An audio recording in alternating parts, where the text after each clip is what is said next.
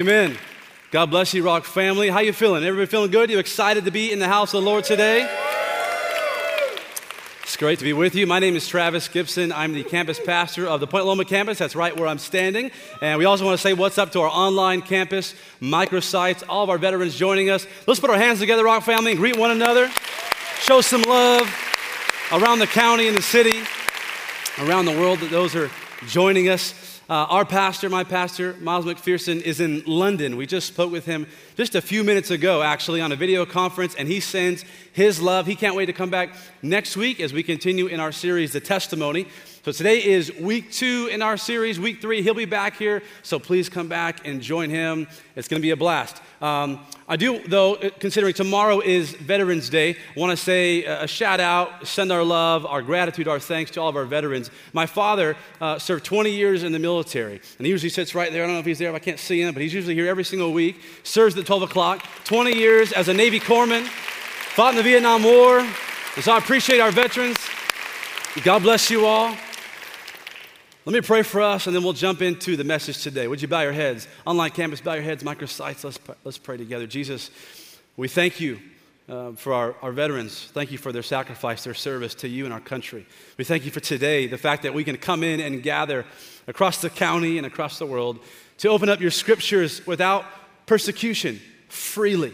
And so we give you thanks and praise. Holy Spirit, come now, speak to all of us and minister to those that need to be met today with your love. In Jesus' name, can I get a good amen from everybody? Amen, amen. Uh, so we are fully into the holiday season. How many are excited that Thanksgiving is upon us? Christmas is upon us?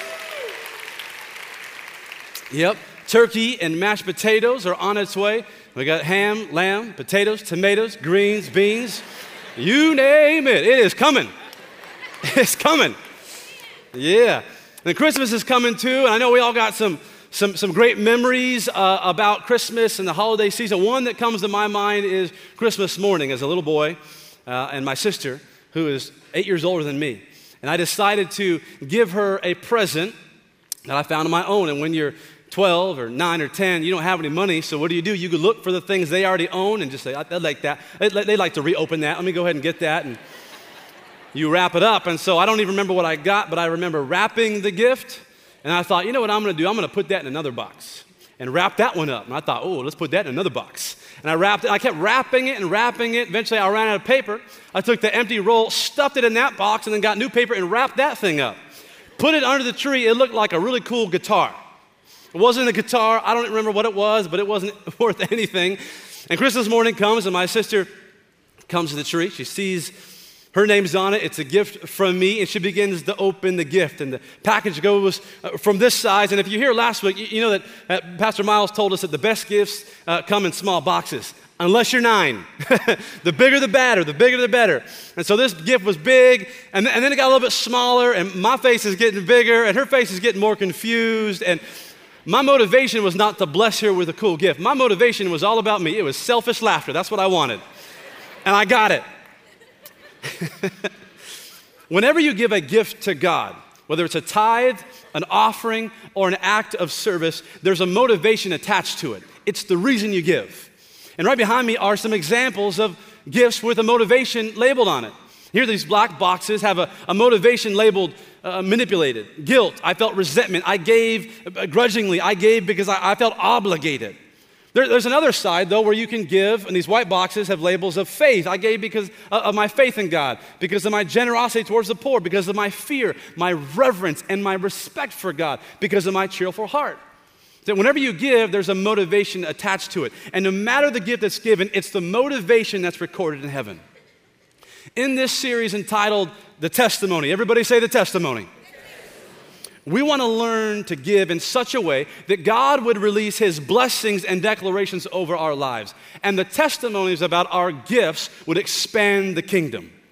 I'm going to say that again. In this series entitled The Testimony, we're learning to give. We want to learn to give in a way that God would begin to release blessings, Rock family, release blessings, online campus and microsites, over our lives as a declaration. And then the story that's being told, the testimonies of our generosity would begin to expand the kingdom of God. I want you to take this all-in pamphlet out that's in your bulletins. Take this out very carefully. When you, when you walked in today, you should have got a bulletin in your hand. I see some blank faces, so that means you just walk by that poor person trying to hand out a bulletin, man, every week. They're just like, sir, ma'am, you just, you just slap it and just walk by them. Take the bulletin, take the bulletin. Take this out very carefully. Uh, it, it says, all in the testimony on it.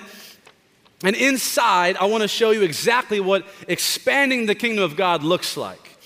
Um, on November twenty-fourth, we're going to take an all-in offering that goes toward these potential two thousand twenty initiatives. And, and we do this every year, and we want to show you these examples so that you know how your gifts make a huge impact in our church, in the city, in our, in our nation, and across the, across the globe. And on the left, you see that. Some things are global. Uh, some initiatives in your gifts goes toward local ministry, national ministry, uh, internal ministry, stuff that happens right here in our church. On the far right-hand side, in the black column, it says All In twenty twenty Initiatives. You can see our goal at the bottom is to hopefully get three point five million dollars given through our All In series and All In Giving Day on the twenty-fourth. And here it is, local outreach. We like to see a million dollars go towards that. three hundred thousand dollars towards global outreach, five hundred thousand dollars towards digital evangelism, one point five million dollars go toward, go towards new buildings and facility upgrades. By the way, we're praying for our South Bay campus. We've been praying, praying for them for many, many years, and we believe by faith that God has something in His perfect timing. So keep praying with them, Rock family. And we also want to do some other upgrades. And at the bottom, two hundred thousand dollars towards equipping you, our church family. In the middle, on the right side, we'll call it middle right, right middle. It says examples of how your giving makes an impact. And we get real specific. If you look at there, twenty-five dollars would allow us to purchase three quality toys for our Toys for Joy outreach event in December. Uh, it, it, twenty-five dollars buys a ball for a Christian coach to start a soccer outreach among Muslim youth. Come on, somebody, that's awesome. twenty-five dollars buys a ball that creates community where young people who don't know God can come to know Him for the first time. one hundred dollars provides seventy-five free lunches for our Toys for Joy guests. one thousand dollars enables one hundred thousand people to hear the gospel online. That leads to two thousand people making a decision for Jesus Christ. You want to go even further, want to go more? five thousand, that drills a clean water well in a poor Haitian village. fourteen thousand, it just goes on and on and on to the break of dawn. But we want you to know exactly what your giving goes to. And you may say, how is this different, though, than what I do every single week? How is this different than my tithe? Well, a tithe is ten percent of the income that God has blessed you with that is given back to God in the local church. Anything over and above that is an offering. That's what this is. And so we want you to know. And now here's the challenge uh, today. We want to challenge you to decide. Everybody say decide. Decide. We want to challenge you today to decide what you're going to give on the twenty-fourth. And you can review this with your, your R group, your D group. Uh, go home, put it up on your refrigerator with, with, with your family. Maybe your wife and your husband, your wife, you get together, you pray over it. Your boyfriend, girlfriend, a single person, go to school, whatever. Pray over this. We want you to decide. You can stop this in your, in your in your Bible or put that away for now and keep that with you. And I want you to just write down Second Corinthians chapter nine, verse seven. I'm going to read it to you. It says, each one of you should give as you have decided in your heart to give, not reluctantly or under compulsion, for the Lord loves the heart of a what? A cheerful giver. Someone shouted it real loud over there. A cheerful giver. And, and, and God's word says, you should decide. In fact, each one of you should decide in your heart and, and, and, and do it cheerfully. Prepare yourself. Don't do it out of guilt or resentment or grudgingly or, or where you feel manipulated. And what this verse lets us know is that there's two sides to giving. Those that have decided to give cheerful, that's their motivation.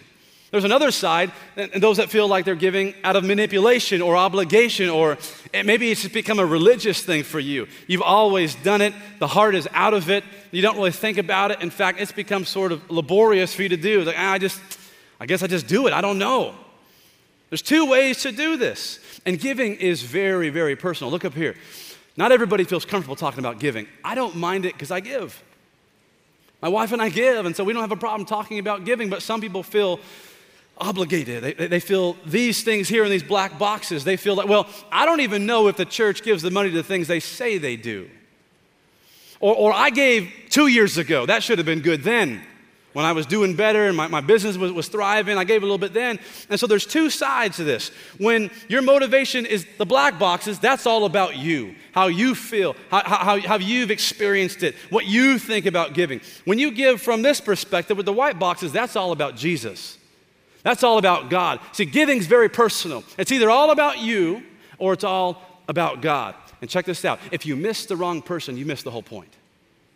Giving's real, real personal. I want to give you three points. If you're taking notes, write these down. And then I'm going to tell you a story out of the Gospel of Mark that's going to unpack these, these points. And these are from last week, but I'm going to bring it in a new way from a different story. So if you're taking notes, point number one, the motivation attached to your giving establishes a witness in heaven. The motivation attached to our giving establishes a witness in heaven. And point number two, the motivation attached to our giving unlocks a testimony over your life. And point number three, agreement with that testimony leads to kingdom expansion. Kingdom expansion. Uh, turn with me in your Bibles to Mark chapter fourteen. If you have your Bibles with you, it's in the second half of the Bible in the New Testament. Matthew, Mark. There are four accounts of the same gospel story. That's a story and life of Jesus Christ. Matthew, Mark, if you got your Bible app, go to Mark chapter fourteen. We'll start reading in verse three and go through verse nine. And this is how it reads, Mark chapter fourteen, starting in verse three. Now the Passover and the festival of unleavened bread were only two days away, and the chief priests and the teachers of the law were scheming to arrest Jesus secretly and kill him. But not during the festival, they said, or the people may riot. I want to point out something that's real important. This story takes place during Passion Week. Passion Week is the week leading up to Easter, or leading up to the cross, the crucifixion. And so you would have had Palm Sunday on a Sunday. Jesus rides in triumphantly into the city. Then this story takes place probably on Tuesday. The Bible doesn't say anything about Wednesday. In fact, they call it Silent Wednesday. Then on Thursday, he's betrayed. Uh, he, he's he's uh, uh, hung on the cross on Friday. And on the third day, Sunday, he is resurrected. This story probably takes place on Tuesday in Passion Week. In verse three, while he was in Bethany, reclining at the table in the home of Simon the leper, a woman came with an alabaster jar of very expensive perfume made of pure nard. She broke the jar and poured the perfume on his head. Some of those present were saying indignantly. That's a big word, Rock Church. Indignantly? Come on, Bible. That's a big word. Furious? Indignantly. Some of those present were saying indignantly to one another, why this waste of perfume? It could have been sold for more than a year's wages and the money given to the poor. And they rebuked her harshly. But Jesus, leave her alone, said Jesus. Why are you bothering her? She has done a beautiful thing to me.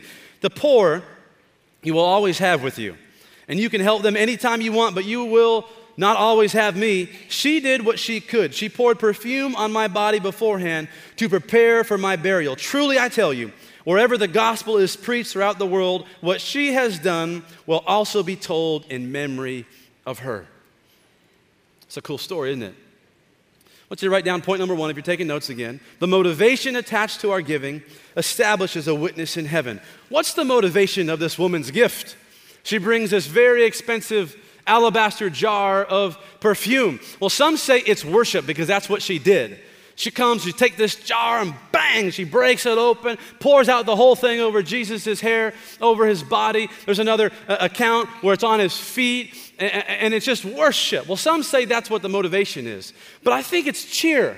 I think her motivation is cheerful, and, and I know that because I think she decided what she was going to give before she got there. She, she wasn't already in the room, and Jesus did one of his party tricks and levitated, and she was like, oh, take my money. Look what you did, Jesus. Just say, take my money, Jesus. Verse three says, a woman came with an alabaster jar. And what does it mean? If you came, you came from somewhere. I assume she came from her house. And she decided before she got there. And we just heard in Second Corinthians that each of us should decide in our heart what you're going to give. Not from this side, but from this side. Because the Lord loves the heart of a what? A cheerful giver. And so I believe she decided what she was going to bring. And she takes this alabaster jar, and the Bible says it's worth one year's salary. Now think about what you make. Now don't shout it out, right? It's like, don't make other people feel bad or whatever, you know, just like, what do you make? fifteen dollars an hour, forty hours a week, fifty-two weeks in a year, it's about thirty-two thousand dollars. Minimum wage, right, roughly there. Do you make that? Do you make sixty? Do you make eighty? Do you make one hundred? Do you make a million? I don't know what you make. The average household income in San Diego is roughly seventy-five thousand dollars. Anything that's called nard, that's where seventy-five thousand dollars has got to be the bomb. I'm just saying, it has got to be good. What's that called? Nard? You want some of this? Don't put that on me. I don't, I don't want nard. I don't know what that is. I want you to imagine with me, though. She makes a decision. She's in her house. She's looking around. What am I going to bring my Lord? What am I going to bring Jesus? Because maybe she wasn't in the room, but she's seen what Jesus had already done. And she had heard about his love, and, and she had heard about his miracles and his grace and, and, and his healer and this man that forgives sins. And so she is at home looking and deciding, what am I going to bring? What am I going to give Jesus Christ? And she sees it right there, the alabaster jar. That's it. And she makes a decision. Yes, that's what I'm going to do. Uh, my wife and I, Vanessa, we've been together for almost twelve years, and we dated off and on for about four years, just trying to figure our stuff out, and, and married. We're in, we're in our eighth year of marriage, and, and marriage is awesome. I love it, so worth it. Um, and so in, in those dating years, though, uh, going back and forth, we're just trying to figure out what, what are we doing, get ourselves settled in the Lord. And we had made that relationship sort of the, the center of our lives. If you know what I'm talking about, say amen. Right? When a good thing becomes a God thing, it's not good. And so that good thing had become a God thing. It was the center and source of our lives. And, and, and when you've been dating for many years, and, and people who are dating, and you've been dating many years, and you're not a student trying to pay off student loan debt or something like that or graduate, you need to do two options. Either have a breakthrough called engagement or break up. And that's what you need to do. We broke up. We broke up. Spoiler alert, we made it. It's like, like, it all worked out. But we broke up because we needed to seek the Lord. And then I decided after that breakup, the Lord spoke to me and I said, that's the woman that I'm going to marry. I can't imagine her with anybody else. I don't want to be with anybody else. She will be my wife and I will be her husband. And I made a decision, yes, I'm going to go after her. I'm going to chase her down. I'm going to call her until she calls me back. And then I started getting excited. I started getting cheerful. I'm like, come on, somebody. I'm getting excited. I'm going to get the ring. And I went to all the stores. I went to Robbins Brothers. I was at Zales. I was online looking at all the rings, checking them. I'm like, what am I going to buy? I started thinking about the proposal. I'm going to get that ring, and I'm going to bump it like this, right? And then mariachi. Bah, bah, bah, bah, bah. Mariachi's going to come out. And they came out, by the way. They came out. They were there. And that's how I'm going to get her. And I proposed, and that's what happened. I made a decision. But in that process of saying, I have decided in my heart, the excitement and the anticipation and the cheer that came over me was so good. And this woman said, that's it. That's the gift that I am going to bring. I have decided. She looked at it, said, that's my motivation. What's your motivation? Because God can see it. Is it coming from the black boxes? I feel manipulated, that's why I do it. I, I, I feel shame, I, I feel obligation because that bucket comes every week and I, I never do anything with it. I, I just sometimes, and whatever I have, I don't come prepared, just whatever is there. Or is it about Jesus? And I come ready and I pray through it and I'm excited. Here's point number two. The motivation attached to your giving unlocks a testimony over your life. So what testimony or declaration does God make over her life? We find it in a few verses, but it starts in verse four because the, the, before God can speak, someone else does. Before God makes a declaration, the people around her make an accusation. In verse four, this is what it says. Some of those present were saying indignantly, dang that word, to one another, why this waste of perfume? Now I kind of get this because uh, I'm a cologne guy. This is... Um, This is Hugo Boss. Kind of looks like an alabaster jar. I Googled it. It does. But this is Hugo Boss Unlimited. No limits, unlimited. Baby, I put unlimited on. Come on, girl. Nope. Hugo Boss Unlimited. And I get this. I'm a cologne guy. And so these guys, why the waste? Because th- th- th- there's a right way and a wrong way. There's a right way and a wasteful way to put the cologne on. And by the way, you can always tell um, uh, what generation you're from by what cologne you wear. Because when you smell Old Spice and Three Flowers, you're like, whose granddad's here? Whose grandpa just walked in? Huh? Where's he at? Where's he at? In the nineties, it was Dracar. Mm-hmm. Shh, I spent all my money when I was eighteen. I was just, yeah, man, take it. I want Dracar. Cool water. Woo! Then Calvin Klein came out, messed everybody up. Obsession, Eternity, Escape, C K one, C K B, Truth. I was like, man, I get all the Calvins. I just get all of them. But there's a right way and there's a wrong way to put cologne on. Let me, let me educate some people in this room right now. Let me see. You hit it once, pow, do this, bam, bam, hit the temples. That's it. You hit it once, little spread, bam, bam, maybe some of that. That's it. Okay? Now, this is unlimited. I'm going to give you the unlimited behind-the-scenes version because there's a level up. Here's a level up. I usually don't share this because you're my family. I'm going to share it with you. Here's a level up. You squirt it, and you just come into it. Come on. That's next level. The dude in the back's like, I'm writing, I'm writing this down. I'm right. You level up. I'm going to show you one more time. You hit it, and you just walk into it, and it falls on you. There's a right way, and there's a wasteful way of, of doing it. And so they go, man, th- th- th- this could have been sold for, for, the, for the poor. This could. Th- th- they rebuked her harshly. And before Jesus has time to say anything, the people around her, they, they criticize her. They rebuke her. Check this out. Don't be surprised when the world around you doesn't understand your worship. Come on. Don't, don't be surprised when the people in your family, they don't understand your giving. Why would you do that? Why would you do that? Uh, if they didn't get it two thousand years ago with Jesus in the room, they probably won't get it today. Don't be surprised. And so verse six, Jesus comes and he brings his testimony. He brings a declaration. He speaks something over her life. In verse six, leave her alone, said Jesus. Why are you bothering her? She's done a beautiful thing. That's what I declare over your life today. You've done a beautiful thing. The poor you will always have with you, and you can help them anytime you want, but you will not always have me. So what's he saying? Jesus, who is God, declares over her, you've done a beautiful thing, and you've put me first. Wow. See, there are, there are lots of great causes to give to. There, there's your alumni association. There's a nonprofit that your, your family's a part of, your cousin just started. There's many great causes. There's the needy, but then there's Jesus, and he tells this woman, you've done a beautiful thing. I declare that over your life, and you've put me first.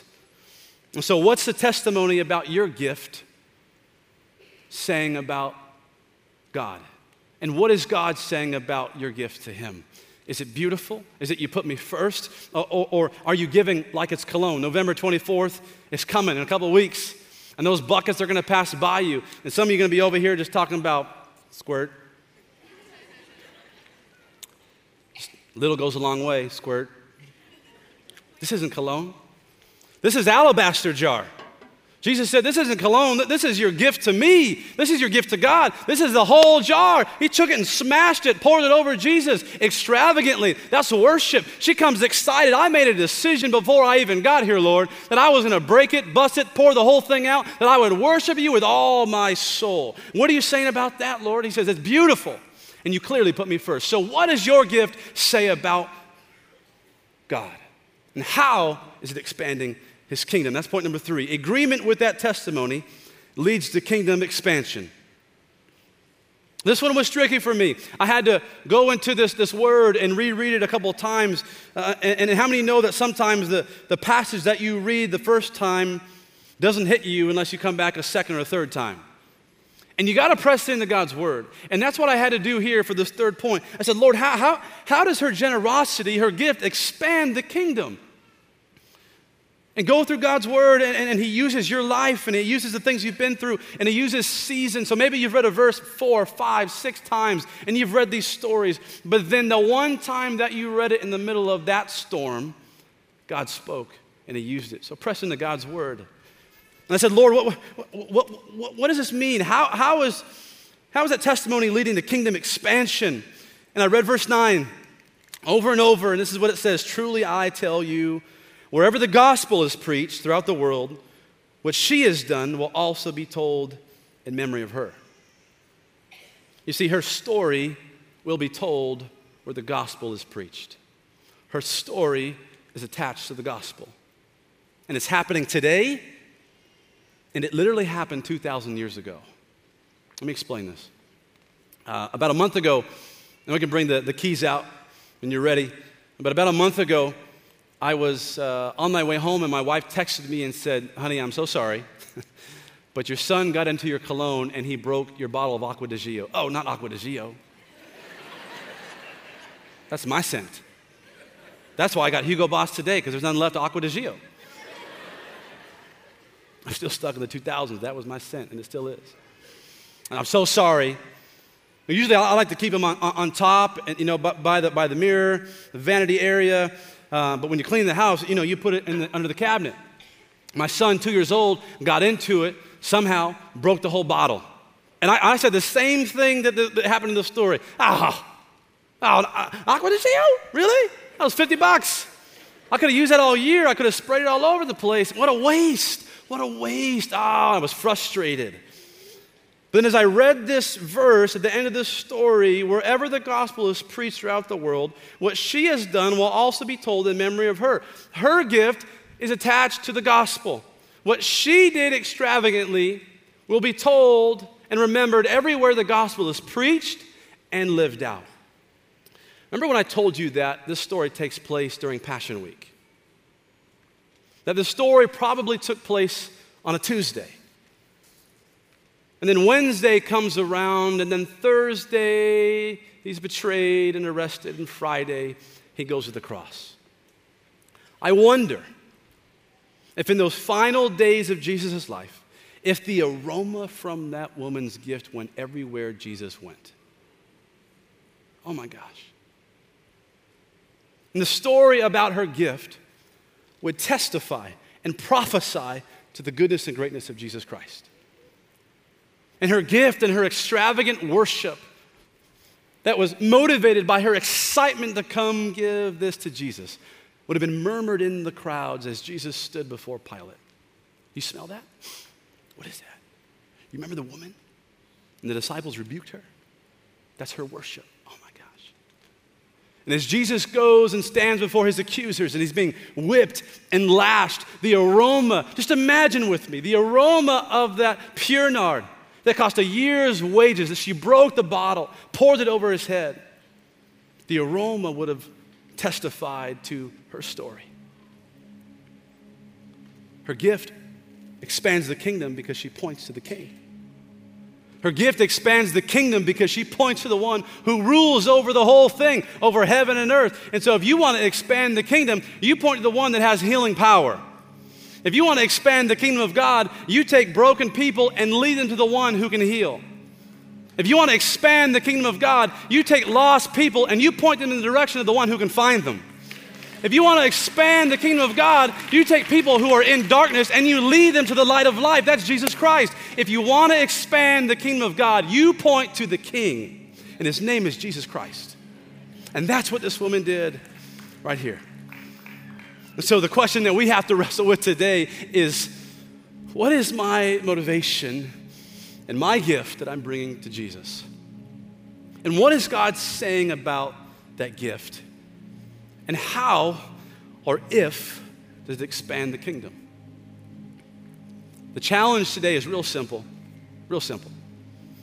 On the twenty-fourth, you're going to have an opportunity. And I'm challenging you today to make a decision. Each of us should decide in our hearts what we're going to give. Not reluctantly, not full of guilt. For the Lord loves the heart of a cheerful giver. So decide, what am I going to do? And maybe you, you don't do what your neighbor does, but you do what God said about her. She gave what she had. And he declared it blessed, and he declared it beautiful, and he declared it a priority in worship for him. So that's your decision you have to make. But then many of us today need to bring a gift of your life. And this may be a, a first-time gift. I've never done this before. I've never decided to give my life to Jesus, and that's your gift. And attached to that is love and trust and hope and, and, and healing and, and expectation of what God can do. And God declares that pure, and his testimony over that gift of your life is you're now a son, you're now a daughter, and it expands the kingdom because your life is now a part of the family of God. Maybe that's your gift today. In a moment, I'm gonna give you a chance to make that decision. But there's a whole other group today that you've been far from the Lord. And today he says, bring me your gift. Bring me what you have. You believe, but, but, but, but help me, Lord, today in my unbelief. I'm just gonna come with what I have. I, I, I call myself a follower of Jesus, but my life looks nothing like it. I know what church is, but I don't know who Jesus is. You're in any one of those categories. And today, your gift is, I bring my life. And on the twenty-fourth, you make a decision. Would you bow your heads? Everybody in here, bow your heads. We're going to pray together. Online campus, would you bow your heads? Microsites, bow your heads. Someone's about to give their life to Jesus right now. Someone's about to get their life right with God right now. And the gift you're bringing is a renewed commitment, a steadfast, unshakable faith in Jesus Christ. The old things have passed, and behold, all things have been made brand new. This is going to be a brand new moment for some of you right now. Whether it's for the first time, you know who God was when you were little, but now it's just, this is your faith. If you need to make that declaration, that prayer, that statement of faith, I want you to pray this in the quiet of your heart. No one looking around. For anybody that wants to step into that deeper with Jesus, just pray this. Dear Lord, I love you. Jesus, thank you for dying for my sins. God, I believe you rose him from the dead. And through the resurrection, you conquered sin and death and shame. I receive your forgiveness. Holy Spirit, fill me up with new love and new joy. Give me a new mind, a new heart, a new spirit. I love you, and I bless you. Thank you. Now, as everybody's heads are bowed and your eyes are closed, in a minute, I'm going to count to three, and I'm going to ask anybody that prayed a prayer, anything like that, just to stand to your feet.